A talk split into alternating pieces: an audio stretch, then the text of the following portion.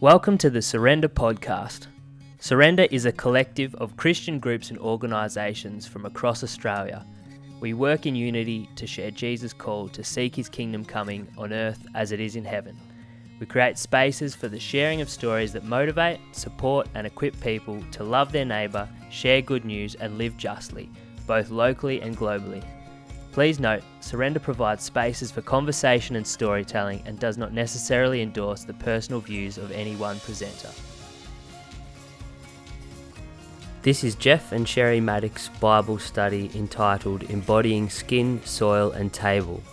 Jeff and Sherry live and work in the inner city of Melbourne with Urban Seed, arriving there in late 2016. Between 1999 and 2016, Jeff and Sherry and their son Isaac lived in the inner city of Lexington, Kentucky as missionaries with a focus on neighborhood outreach and service. This is part one of their Bible study, where they explore how Wendell Berry's wisdom meets the timeless insights of Scripture and how we can inhabit our personhood, our shared humanity, and our place with a sense of profound connection.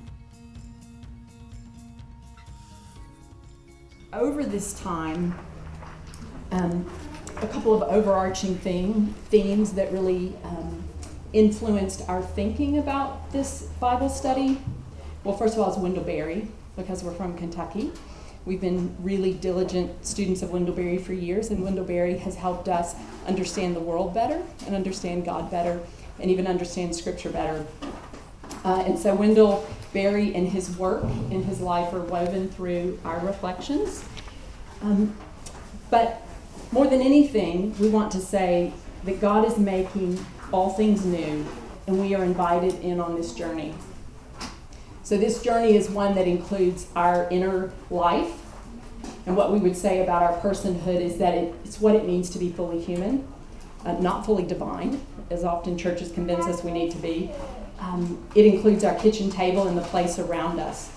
Um, God's God's work of uh, redemption and reconciliation and restoration, we would say, um, happens in all these dimensions at once, and one cannot happen with the other. So we would say God is at work in us in our inner life, the same time at work in relationships that we belong to, and at work um, in redemption and reconciliation in the world. Those things are just happening all the time. Um, it's not like we get it right within ourselves and then we join the work of restoration. Um, and we would say for sure, and we've spent more than a decade thinking about it, that we cannot experience our humanity divorced from the place around us. So that's what we think of when we say to be embodied. And the second thing uh, over these three days of our thinking um, that we would most want to convey is to reclaim the truth of our meta narrative. So, the whole story of Scripture is that it begins with goodness, it does not begin with original sin. Yes. Original good. And through God's work of transformation in the world, in us, and in, in, in the world around us, it ends in goodness. It ends in a garden city. It doesn't end in flames, it ends in goodness. And God's full repair of the world. So God is making all things new, and that's stated in Revelation. So that's at the end of our story. So we already know the end of the story. Um, so if it all begins and ends with goodness, then our work, our inner work, and our outer work will always involve goodness and beauty and truth. Curiosity and creativity are, un- are universal truths that we hold to. And so that everything God does in us and that we join with God in the world to do is characterized by goodness. And so we claim that and we want to convey that. Um, so our lives and where we live should all somehow reflect flourishing to the world. Um, so this morning, the first thing I want us to do together, because it's been a very important and personal part of my journey um, to wholeness, my own inner journey, um, and the work of belonging to myself, um, is discovering my breath. And that seems silly because we can't be alive without our breath, but I think we spend most of our days not paying attention to the fact that we're breathing. We start our days, we're halfway through our days, or we're halfway through our lifetime, and we've not acknowledged that we breathe. Um, and as the people of God, our breath comes from God. Um, and it is a gift. And so, what we're going to do at this point, and however you can be comfortable, whether that's your feet on the ground, um, sitting straight up, closing your eyes, I want us to breathe together. So, what we're going to do for the time that it takes Jeff to read uh, Genesis chapter 1 through to um, chapter 2, verse 7, which is what we're meditating on today.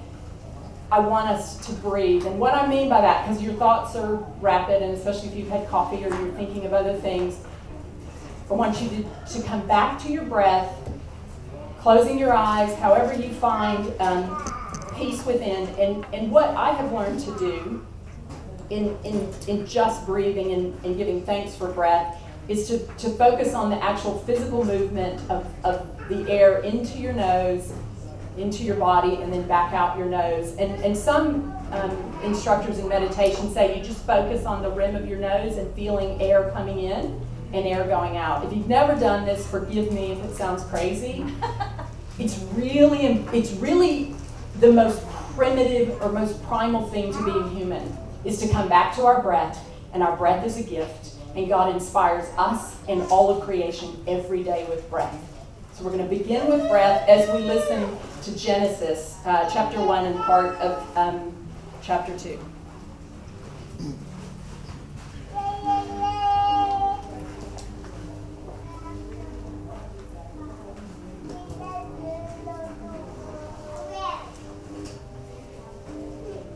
Story of how the world was made. In the beginning, when God created the heavens and the earth, the earth was a formless void, and darkness covered the face of the deep, while a wind from God swept over the face of the waters. Then God said, Let there be light. And there was light. And God saw that the light was good, and God separated the light from the darkness. God called the light day, and the darkness he called night. And there was evening, and there was morning the first day. And God said, Let there be a dome in the midst of the waters, and let it separate the waters from the waters. So God made the dome and separated the waters that were under the dome from the waters that were above the dome. And it was so. God called the dome sky, and there was evening, and there was morning, the second day. And God said, Let the waters under the sky be gathered together into one place, and let the dry land appear. And it was so. God called the dry land earth, and the waters that were gathered together he called seas. And God saw that it was good. Then God said, Let the earth put forth vegetation, plants yielding seed, and fruit trees of every kind on earth that bear fruit with the seed in it. And it was so. The earth brought forth vegetation, plants yielding seed of every kind, and trees of every kind bearing fruit with the seed in it. And God saw that it was good. And there was evening, and there was morning, the third day. And God said, Let there be lights in the dome of the sky to separate the day from the night, and then let, let them be for signs and for seasons and for days and years, and let them be lights in the dome of the sky to give light upon the earth and it was so. God made the two great lights the greater light to rule the day, and the lesser light to rule the night, and the stars. God set them in the dome of the sky to give light upon the earth, to rule over the day and over the night, and to separate the light from the darkness. And God saw that it was good. And there was evening and there was morning the fourth day. And God said, Let the waters bring forth swarms of living creatures, and let birds fly above the earth across the dome of the sky. So God created the great sea monsters and every living creature that moves, of every kind with which the waters swarm, and every winged bird of every kind. And God saw that it was good. God blessed them, saying, Be fruitful and multiply, and fill the waters in the seas, and let birds multiply on the earth. And there was evening, and there was morning, the fifth day. And God said, Let the earth bring forth living creatures of every kind cattle and creeping things and wild animals of the earth of every kind. And it was so. God made the wild animals of the earth of every kind, and the cattle of every kind, and everything that creeps upon the ground of every kind. And God saw that it was good. Then God said, Let us make humankind in our image, according to our likeness. And let them have dominion over the fish of the sea, and over the birds of the air, and over the cattle, and over all the wild animals of the earth, and over every creeping thing that creeps upon the earth. So God created humankind in his image. In the image of God, he created them, male and female. He created them. God blessed them, and God said to them, Be fruitful and multiply, and fill the earth and subdue it, and have dominion over the fish of the sea, and over the birds of the air, and over every living thing that moves upon the earth. God said, See, I've given you every plant yielding seed that is upon the face of the earth, and every tree with seed in its fruit, you shall have them for food. And to every beast of the earth, and to every bird of the air, and to everything that creeps on the earth, everything that has the breath of life, I have given every green plant for food. And it was so. God saw everything that He'd made, and indeed it was very good. And there was evening, and there was morning, the sixth day. Thus the heavens and the earth were finished, and all their multitude. And on the seventh day, God finished the work that He had done, and He rested on the seventh day from all the work that He had done. So God blessed the seventh day and hallowed it, because on it God rested from all the work that He had done in creation. These are the generations of the heavens and the earth when they were created. In the day that the Lord God made the earth and the heavens, when no plant of the field was yet in the earth, and no herb of the field had yet sprung up, for the Lord had not yet caused it to rain upon the earth, and there was no one to till the ground, but a stream would rise from the earth and water the whole face of the ground.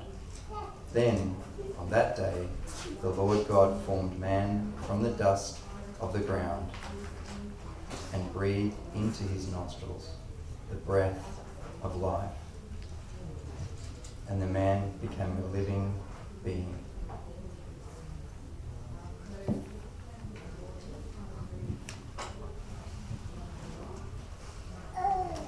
Our story starts with good and ends with good.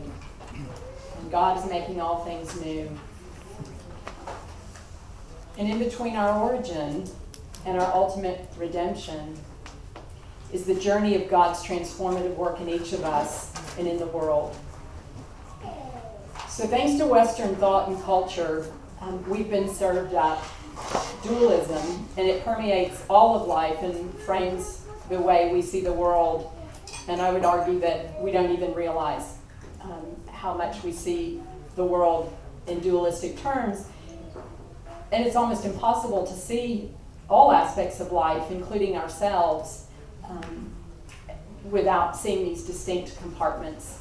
Um, and, and I think, thanks to hundreds of years of problematic interpretation of both Genesis and the rest of the story, we've been told and we've imagined that these bodies need to go and our soul will somehow be resurrected. And that we are separate and there's some space in us that Jesus finds, but it's only a small space um, to come and abide. Um, but if we remember Genesis 2 7, which we just read, we don't find dualism. We don't find any separation. We do not find human equal body plus soul. We read that soul or living being equals dust plus breath. So, in that telling, however you imagine it, dust or soil or clay or dirt, was inspired by the breath of God. And there was Adam, first human. So God didn't carve out a separate soul and then encase that with flesh, but picked up the stuff that we're made from, breathed life, and therein a living soul. You know, we, we share about 98 or 99% of our DNA with trees. We are made of the stuff of the earth. Um, so Wendell Berry has inspired us deeply, and in one of his essays, in one of his books, um, Sex, Economy, Community, Freedom, all of his books are good. The essay that, that we've read for about a decade um, that taught us this most simply is his essay on um, Christianity and creation. And what was beautiful about Wendell Berry is he delivered it at the uh, Baptist Seminary the Southern Baptist Seminary in Louisville um, from the pulpit. Um, and it's a scathing um, and profound essay, and I would encourage you to read it. But a few things I wanted to share from it because this is where it most captured our imagination, and we fully began, began to realize we aren't these separate compartments with a heart and a soul and a brain, um, but we are dust inspired by God's breath. Um, so in this essay, Wendell Berry writes that according to this verse, this is Genesis 2 7, God did not make a body and put a soul into it like you would put a letter into an envelope. He formed man of dust, then by breathing his breath into it, he made the dust live. He goes on to say, humanity is thus presented to us in Adam not as a creature of two distinct parts, temporarily glued together, but as a single mystery. The breath of God is our fundamental bond with one another and with other creatures. We and all other creatures live by the sanctity that is inexpressibly intimate. For every creature, the gift of life is a portion of the breath and the spirit of God. Every breath every creature. So we are holy creatures living among other holy creatures in a world that is holy. So these all these all come from from Wendell Berry's essay about uh, the survival of creation, um, and he says in another place that there is no such thing as sacred and profane. There is only sacred and desecrated. Because if we're going to hold to Genesis 1, not the bad news of original sin, but the good news of goodness, um, then God inspired creation and us with God's breath, and we are holy. So I would say, central to our work, whatever it is all of us do um, with our lives, with our time, and with our gifts, central to that work is the work of belonging to yourself. And we often don't think of that, and we shelve that as we get busy serving in the world we often forget until usually we're burnt out or breaking down that part of our work is to, to, to grow into belonging to ourselves. Um, and that work is an inner reconciliation. So we know from Paul in 2 Corinthians that we are called to the ministry of reconciliation. And before that verse, he says, New creation, exclamation mark. Um, to enter into that ministry and to continue in that ministry of reconciliation, we have to experience the inner reconciliation of all those separate parts, the things that are separate, broken. Um, and, and that work that God does in us restores the separated or fractured parts to a whole. And we would say that defines what it means to be human. Again, soil plus breath of God. This kind of reconciliation is essential to the work that we will do in the world. Um, if any of you are students of Richard Rohr, you know he bases his work on Jung and this understanding of moving from false self to true self over a lifetime, really. Um, this is the kind of thing we're talking about this morning that journey. Somewhere you're on that journey um, to finding your true self um, and finding that inner reconciliation where you discover um, that God has made you as a beautiful creature to belong in this world. Um, so I wanted to share a minute about my own experience, and this is very personal to me um, because I've been on the journey for a long time, but it took my reaching burnout and compassion fatigue um, and almost faithlessness to arrive at the desperate need um, to work within. Um, and so, over, over our years of experience in Lexington, lots of work on the edges and the margins with people with addiction, homelessness, and especially working with refugee resettlement. Um, that's where you can really find the end of yourself. Um, and if you don't have that inner inner peace and inner resolve, that's where you collapse in. And that's what's happened in my life um, at a, a, couple of different times in the last 15 years. Um, and it was at those times where I had to really look almost at the peeled back layers that these experiences of fatigue and exhaustion exposed in me and what I wasn't willing to look at. And, and, and what I found was I, I was unable um, to receive myself, which is just the most basic, fundamental journey, I think, of maturing and becoming an adult and becoming a flourishing human being for the sake of God's purposes. Um, really unable to receive myself, and by that, unable to receive the gifts God had given me.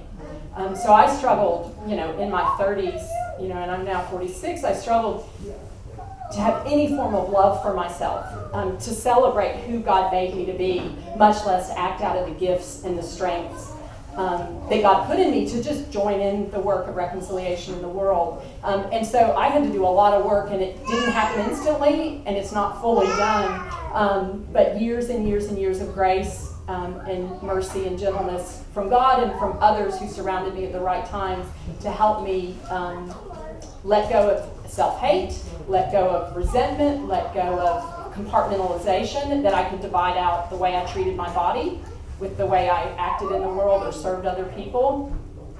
Um, and my journey has been slow and it's not complete, but what I would share with you this morning is that I have experienced the journey from a real separation of self um, to an acceptance. And so for me, if, if you follow Enneagram, for me, that journey towards wholeness involved discovering inner authority as a six. So everybody's journey is different depending on your disposition. But for me, um, through reading Richard Rohr, discovering that the Spirit's been given to us as a gift and the Spirit is with us. And, and because I couldn't make decisions and I was desperate to find an authority outside of me to make everything okay, um, I never turned to that inner authority of finding God's Spirit within me. Um, and so that was a part of my healing was to discover that within me I can find um, the discernment, the voice, the leading of God, um, and that I can abide within with peace. Um, another part of my acceptance came through um, understanding, and this is um, uh, from uh, Henry that I am already the beloved. You know, maybe you should say that to yourself every day. I've been doing that in the last few months. I am already the beloved. How different will I be in the world when I say, I'm already beloved? I'm, you are already mine. Um, and then John O'Donohue, if any of you know John O'Donohue's writing, Beautiful Mystic, he says to be born is to be chosen. So I struggle because I wasn't planned.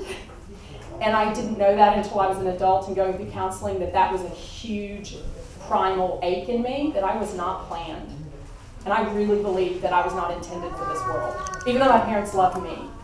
So I had to come to terms with that. And when I came across John O'Donohue's wisdom that said to be born is to be chosen, and that is not a statement of Reformed theology, please. that is to say that if you are born, and this is not just for human creation, all of creation is to have already been dreamt up and chosen by God. And you have to claim that. And finally, what I'm learning is I've accepted myself and rested within and stopped the struggle and the internal debate um, that I have found my creative self. Which, if we're made in the image of a creator, then we should radiate that, that, that we are invited in to a seat as co creator. It's a really amazing thing when you say, I am co creator with God in the world somehow. That means we can be generative human beings and we can get on with the work of repair. So, tackling my deeply anxious nature, which I'm still terribly anxious, and, and even the resentment of myself to experience the mystery of God's handiwork within me, that I was born out of good, that I was made for good, that I was meant to be a blessing and to live as gift. That's been my journey. Now, the work, I would say, the work of belonging to yourself, which is what we're focusing on this morning, requires that you make space. However, you need to do that, you have to make space. Um, space within, space around you, because God is a God that creates space and God works in that space that gets created. And if we keep everything crowded and cluttered and chaotic, that's not space. God works by creating space and then transforming space. Um, this work um, requires that we receive emptiness as natural and good. I think we don't like empty. I don't think we like space on our calendars or in our diaries. I don't think we like when there's nothing to look at, so then we look at our phones for five minutes because we're standing alone. We don't like emptiness. Emptiness is so beautiful and so natural and so good. It's like sleep or dormancy. If you're a gardener, you know that things have to go dormant to produce fruit. Emptiness is beautiful, and Christ, you know, we get that in um, Philippians. Full emptiness, the complete emptiness, so that Christ could be filled to the fullness with God's purpose and, and um, resurrection power. So you can try to deny emptiness, but it's not going to do you much good. So try to receive emptiness. And this work of belonging to yourself requires that you do not hide these inner spots from God. God's gentle and God waits, but God will peel that back. So don't hide the spots, whatever they are, from your parents, from your family, from your childhood, from recent really deep injury. Don't hide those things. Because by exposing them, you move towards wholeness. The, the work of belonging to yourself, which it took me a long time to figure out because I was too busy doing what seemed to be a lot of good in the world, and, and I was doing that out of a really illegitimate space. The work requires self care, and self care is not selfishness. Self care is responsible and it is required. You have to prioritize life giving choices. You know what gives you life, and if you don't, please start thinking about it. Please make a note of three things that you feel most alive when you're doing them. And please do them every week, every day, for the sake of other people around you. Immerse yourself in what makes you feel alive because guess what? That's exactly what God would have for us. It was put there for a reason, whether that's dancing or reading or gardening or cooking for friends or singing. Choose things that are life giving um, and you've got to live in the present. And that's why we started this session with breath. Because when you really breathe and you don't let your mind control that moment, you actually experience what it means to be alive. And this is the only moment you have, is the present. I mean, the past is now gone and the future doesn't exist yet, so quit worrying about it. We have this moment that we are fully alive in and present to God. Um, mindfulness and prayer, meditation, um, yoga, there are, there are um, embodied practices to do, things that you do with your body to experience wholeness. Find that and do that. Um, and as we do these things and we arrive at our creative self, we find that there's so much possibility and that it's so good to be fully alive and human. And at the end of um, Wendell Berry's essay, um, I've read it so many times, but I discovered this really for the first time because I put this framework of thinking of coming from separate parts to being living souls. This is what he says about being a creative self. If we believe we are living souls, God's dust and God's breath, acting our parts among other creatures, all made of the same dust and breath as ourselves, and if we understand that we are free within obvious limits of mortal human life, free to do good or evil to ourselves and to other creatures, then all our acts have supreme significance. If it is true that we are living souls and morally free, then all of us are artists. All of us are makers within mortal terms and limits of our lives, of one another's lives, and of the things we need and use. All of us are artists. So finally, I would say that um, giving ourselves over to God's repair so we can be repairers in the world, this work takes a lifetime. It requires courage and it requires perseverance. It's a partnership, and that's to say that God is with us in all of it and it takes, God doesn't force, it takes the dance of, of yourself and God to accomplish inner transformation. It's a journey from fear to courage, and I know this journey well because my whole life is racked with fear. Um, and overcoming that is just a simple shift. It's not really simple. But the other day I'm reading this book um, kind of a wacky offbeat book, but this woman claims that there are miracles everywhere because a miracle is simply a shift from, it's just a shift in perception from fear to love. So we can enact miracles all the time if we want to. We just move from our place of fear into a place of love. And our inner work creates a space for us to belong to God's dreams for our lives.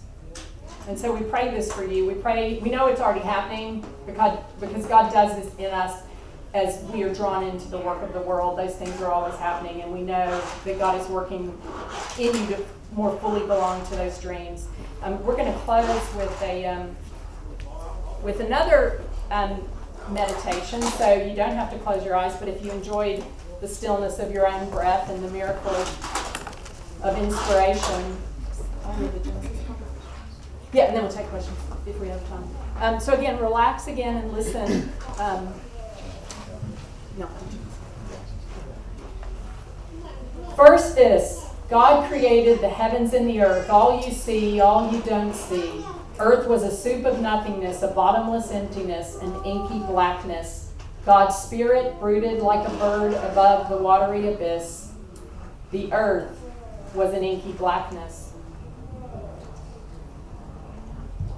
Early on the first day of the week, while it was still dark, Mary Magdalene came to the tomb and saw that the stone had been removed from the tomb.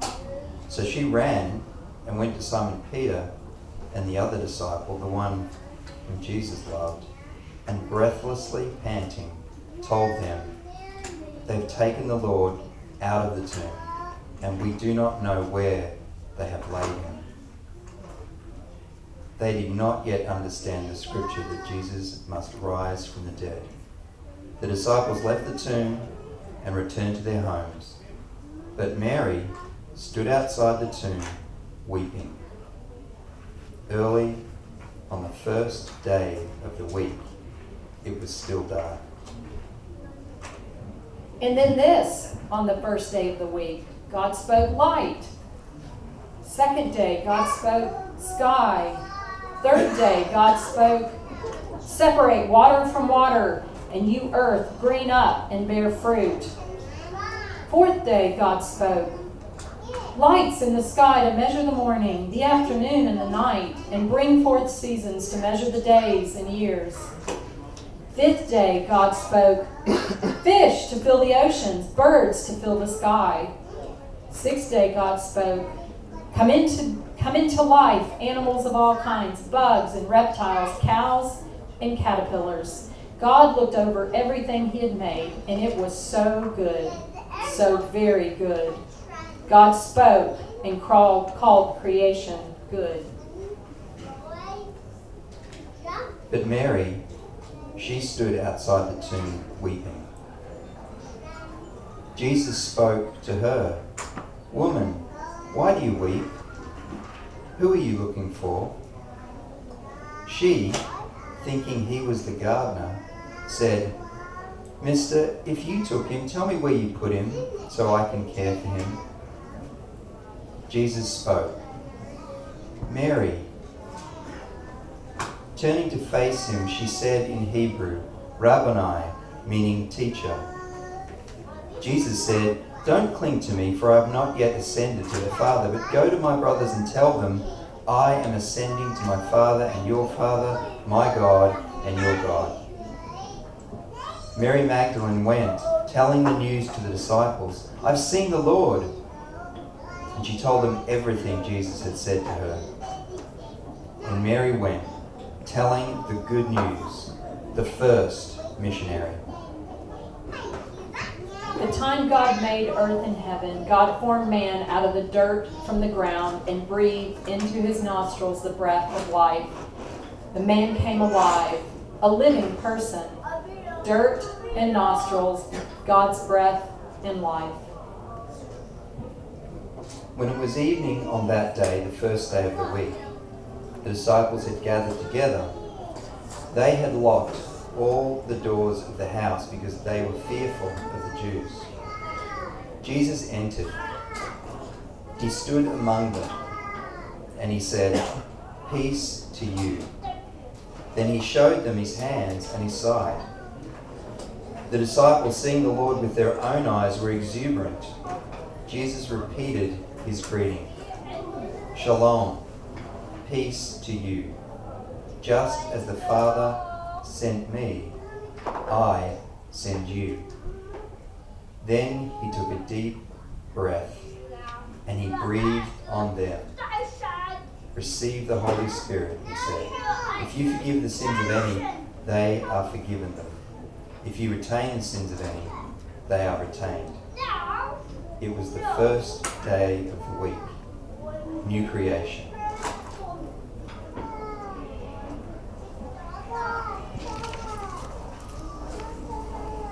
We, um, I don't know if anybody has any reflections or wants to share anything, or we try to finish early so we can talk, or you just get 10 minutes to have a cup of tea or something um, before everybody else gets down there.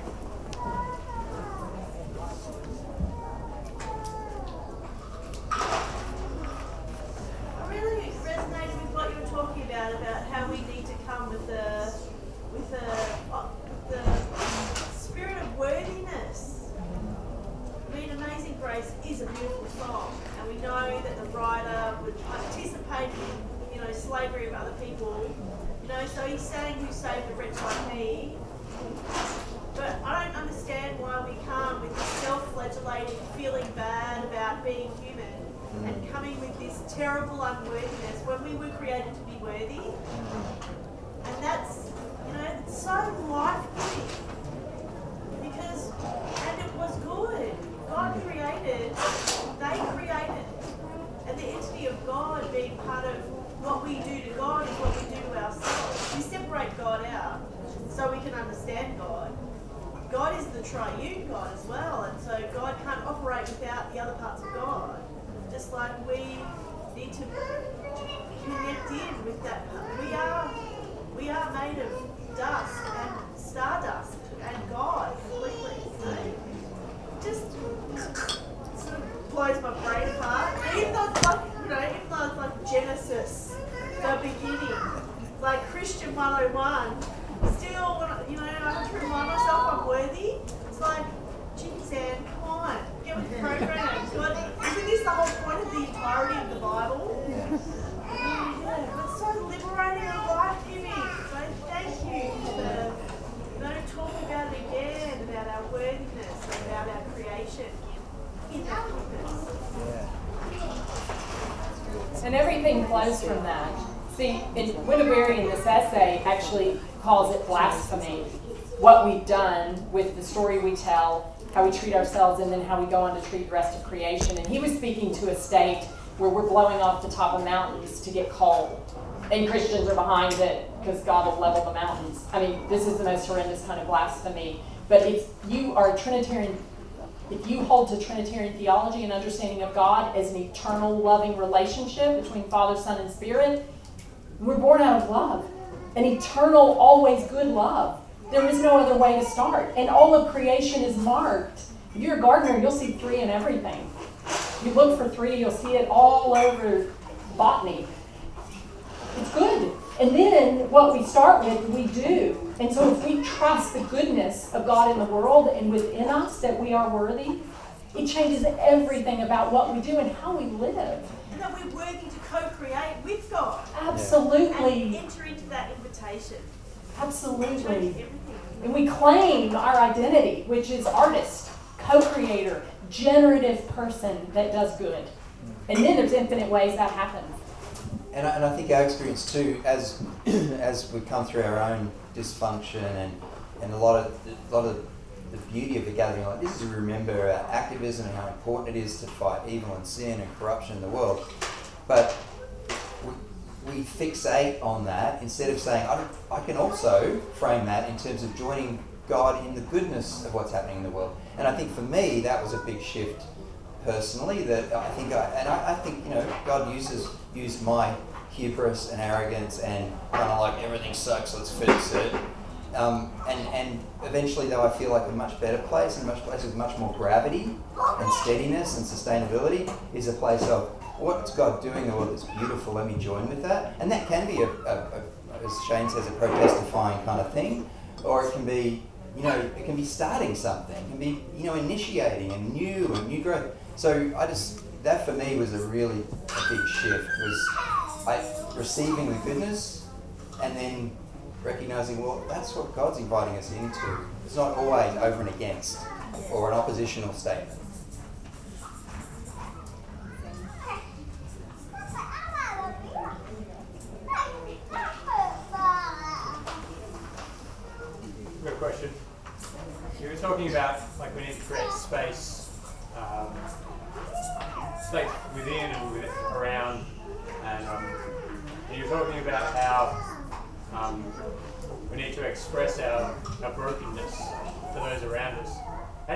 Without coming across as like, um, like a really needy person, or um, or someone who's seeking for like the solution, just to just to say, hey, I'm currently working through this issue, and uh, and I just need you to be like, how does that sort of play out? Because I haven't seen that model in a healthy way. Yeah. Like it's always this very extreme, uh, desperate cry of help. Somebody's gone past the point. Um, and I was wondering if you had any thoughts on that. Well, I mean, I think if you recognize it in someone else, um, you need to act in ways that model God's grace and gentleness for the care of that person. I think you need to, you know, if someone in your midst is experiencing either things have surfaced and there's there's a, just a sense of mourning and loss about something, or there's just utter fatigue, um, or reaching kind of the end of the immature self and the, all the feelings of that. I think people need the space. Um, you know, to, to heal and to respond and whatever those resources are. And they're so different for, because we're all so different. We have such different needs and personalities. Um, and within yourself, I mean, part of what helps me is to to preconceive that. I mean, if you can change your thinking, that's why this shift of perception really is miraculous. That if we can understand that we're meant to belong to the world around us, we're not in opposition to it, or we're not alien from it. You know, alienation is a is a, a profound, fundamental journey of humanity. I mean, through the scriptures and just people experiencing alienation into welcome and belonging. Um, you know, if we can frame the world in that we're meant to belong to each other. Um, of course, we're not meant to belong to um, dysfunctional circumstances you know, and, and that ha- you know, you have to act as advocate on your for yourself or for others to change circumstances that are dysfunctional. Um, I don't know if that, that doesn't really answer your question. Um, I think I think we, we've um, it depends about your you know your proximity to that person because we've managed to um, be together and work out a way to make a life together. It's quite you know marriage is a really difficult thing, um, but friendships that are also intimate and difficult, um, you can say things like you need to do your work. Like it's okay to say that I think, and and you know and, you know and say I'm with you, and, and also remind one another that, that God wills for the maturity of everything. That you that your maturity is actually a very natural thing for all of us. All of us need to grow up, and every seedling grows up, and it, you know everything grows up. So it, that's good. You know you don't have to like force it. if you allow that, it'll happen, and that um, and that uh, when you come into a situation that is dysfunctional like that, I think that can be so complicated and so um, multiplex, so it can be organizational or institutional through a church or group or organization. It can be rooted in parental stuff and family situations. So, um, I, all I've said is that that was a good question. I don't know the answer. but do your work was good for me. I, this is, to, I mean, this is all. You know, every what do they say? Proclamation is always testimony. Every time we say something or anyone says anything, it's from their own life. So I'll say, for me, right at the point when I needed to hear it multiple times in my early 20s, someone said, Do your work. Do your own work. Go away and do your own work. Because I always thought community, community, community, it's all, everyone's going to come to me. At some point, you do have to do your own work. And that's good. It's not a bad thing. It doesn't mean you're alone or alienated, um, but it doesn't mean it's personal. But it doesn't mean it's private, but it is personal. And I, I would say that we, we have to we have to um, pay attention to our frameworks and we need to always have a framework of abundance and what i mean by that is we're not always going to experience plenty but in times of distress and difficulty and growth and strain we have to know that where we end the infinite spirit of god begins and we have access to what we need to respond to what we need to do if you have to say that to yourself i do because i at my worst, fear and anxiety lead me to complete scarcity thinking. And I don't think we realize how often we think scarcity, because that's what capitalism does. That's what the world will say there's not enough, and there's bad, and there's threat, and there's this. What we have to claim as the people of God is there is enough, there is abundance, and God is with me. I have every resource to respond to this next thing. Because there's always going to be the next thing. you come over a hill of kind of maturity and, and sense of freedom, and then there's the next thing to address, and that's not to for it to be depressing. Um, so we always have we always have what we need. I reckon that's really. So I've been sitting here thinking about um, two things. First of all, to make space involves pushing back, which can feel like standing away from or creating alienation. When in actual fact, it probably is more helpful to think of it in terms of pause. You know, we don't need to rush here. There's time to do the work and it'll still be here for us to do when it's done. So that comes out of that plenty that you just said then. Because good is possible, because we're cooperating with the God who is at work reconciling, we don't have to rush, we don't have to do it all today, achieve it all today. Um, and this thing not actually getting off the ground or this thing going slower than we hoped is not necessarily all bad. It's hard to hold, isn't it? And I was thinking about how as a leader, you do that I'm competent, you're broken, you need my help your thing all the time. And then you go and do your broken thing somewhere else. And then you come back to do the next, you know what I mean? Anyone else yeah. that idea? And, and actually to do the brokenness alongside and with and right in the midst of it and you know to be sorry at the time to apologize to teenagers that you're working with it's takes I think what you said today is really helpful because it takes having that really big, hopeful spirit in the centre of you to be bothered to do any of that. Otherwise, you do revert to, I know what's best, we're going to do this, do it now, or get out of the side.